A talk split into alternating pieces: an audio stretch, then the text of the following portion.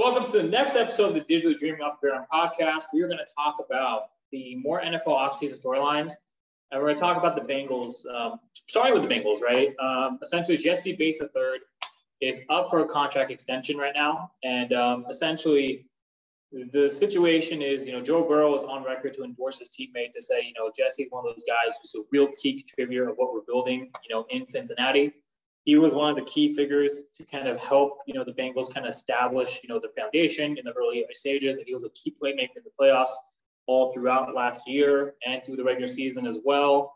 So Jessie Bates the third, you know, is currently, you know, in the contract extension with the front office and coaching and, and head coaching at the, the front office and the, and the coaching staff, right? And I mean, it's one of those situations the franchise have to make a split decision, you know, decision about if they're going to go Jessie, um, if they're going to give him the money, um, you know, if they or if they're going to lock a franchise tag, he's definitely due for an extension. My personal take, obviously, you know, I can see from both ends. Obviously, Jessie deserves to get paid. It's great to have Joe Burrow endorsing him, but and obviously Michael Robinson on NFL Network today uh, was saying that you know Jessie Bates III is one of those guys you have to pay because the fact that he's such a key kind of playmaker. He's a baller. He has 10 picks over the past four seasons you know, I mean, he's a, he's a key contributor to that team's defense, the secondary, and you know, you definitely need to have a guy like that locked up to make sustained postseason run. So, hoping that the Bengals can make can lock him up. You know, I mean, I like the Bengals, right? Obviously, you know, for reasons, you know, I was hoping they could win this year, but then you know they didn't beat the Rams, and so now the Niners have to deal with the Super Bowl champion Rams.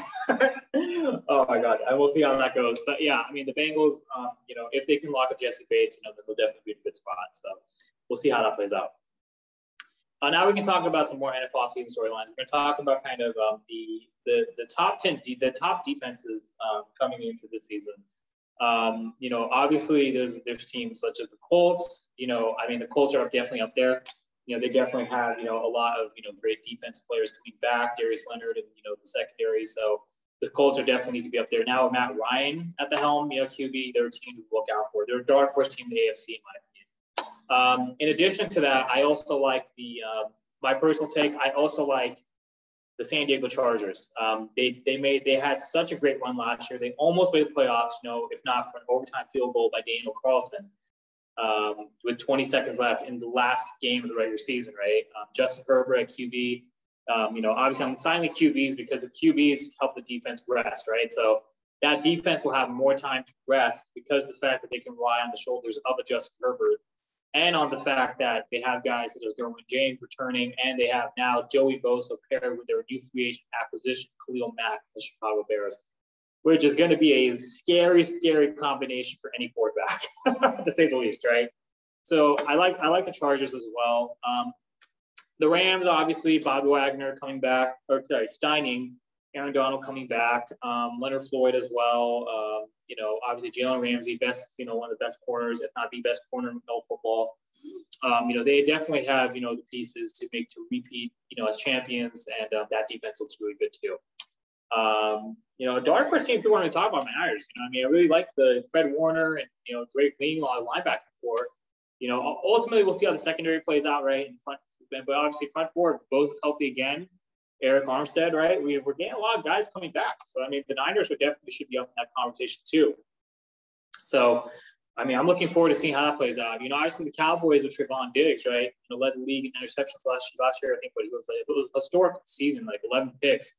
You know, it has to be somewhere up there in the top 20 or top 25, I think. You know, in, in a single season interception record uh, or seasons by even not just by rookie, as also Micah Parsons and you know, obviously that whole defensive line. Um, so I mean, and you know, Wolf Hunter. So I mean, the Cowboys, in my opinion, are up there too. The Cowboys need to be. We have we, at, the, at least from a defensive perspective, the Cowboys are up there. Um, you know, the game my Niners fits in the playoffs. You know, they almost came back and won that game. Right. Obviously, credit to Dak, but obviously credit to their coaching staff for not knowing the clock. so now Jones sees advantage of that. But anyways, um, let's see who else. Yeah, I think that's that. I mean, and I think obviously the Bengals, the Bengals, best second down defense, best third down defense in the NFL um, last year. So the Bengals, that's why Jessie Bates the third is kind of you know, the, the key player they have to get back. Um, you know, they still got Hubbard, they still got Hendrickson. They got a bunch of guys coming back. I mean, that, that, that defense is scary, you know, on Bengals. So Cincinnati is up there in my opinion too. So I think these teams are probably the top premier defenses in the NFL. Um, you know, a lot of our teams will probably be up in that mix too. Maybe the um, maybe the Ravens, you know, of, of, of some other teams, but I, I, it's going to be interesting to see. I'm, looking forward to seeing, you know, how all these teams and how all these defenses kind of come together, you know, um, and you know the Chiefs. I mean, the Chiefs defense, you know, obviously Chris Jones, All Pro. They, they, I mean, the Chiefs have have guys. You know, obviously uh, Melvin Ingram last year was a great, great acquisition. He wreaked havoc, you know, all throughout the season last year. So the Chiefs also, in my opinion, need to be up there too, um, and the Bills. Obviously, Von Von Miller, obviously coming off the edge. Um, the Chiefs will, de- sorry, the Bills will definitely be a team to reckon with, a force to be reckoned with. So these are my teams to look out for on the defensive side of the ball coming into the season this coming year. We'll see if the, if the Bengals can re, can re-sign Jessie Bates third. Um, yeah, we'll see how it all plays out. Right. All right. Thank you all for tuning in. God bless.